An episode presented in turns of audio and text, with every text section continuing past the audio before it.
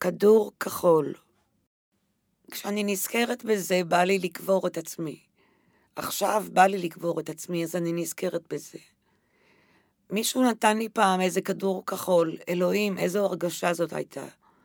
הוא אמר לי, תבלעי את זה, ובלעתי, או בליתי, או איך שאומרים את זה. בליתי את הכדור ההוא, ובתוך הטריפ האובדני של הכדור, עקבתי אחרי מישהו שזרק אותי לכל הרוחות ברחוב מלצ'ט. זה היה ערב, הייתי תחת השפעת הכדור הזה.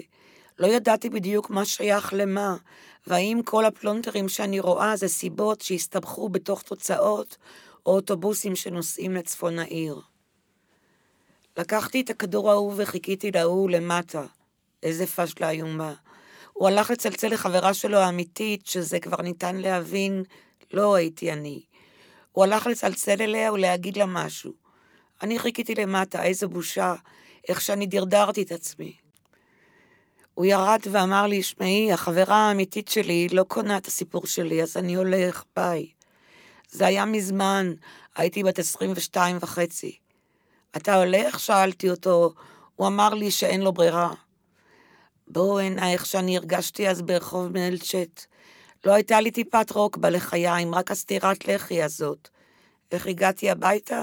בדרך המלך בוודאי.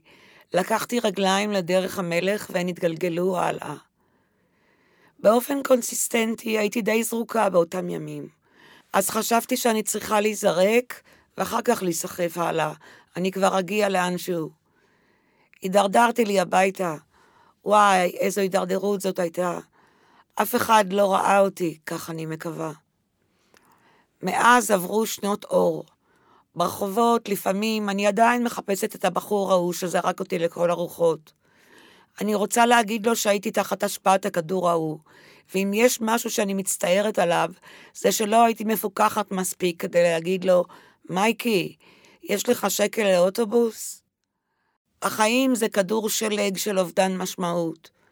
אני מידרדרת מיום ליום ומתאמצת לא לאבד את התמימות בבת אחת בכמה ימים, אלא לאט לאט בכמה שנים. שעון החול שלי אוזל, ואני מנשימה אותו בתחושות עילאיות של חירות ושוויון נפש. מאזני השפיות שלי משחקים איתי איזה משחק לא ברור, שאת חוקיו אינני מבינה. יום אחד אני קול, כעבור חמש דקות אני היפנוזה, או מערכת על-חושית מדברת. אני כבר לא אני, קוראים לי בכל מיני שמות, ואני עונה לכולם ולאף אחד. או שאני מסתובבת באותה פתאומיות גם כשקוראים לאחרים. מתוך הספר רדיקלים חופשיים באדיבות הוצאת כתר שנת 2000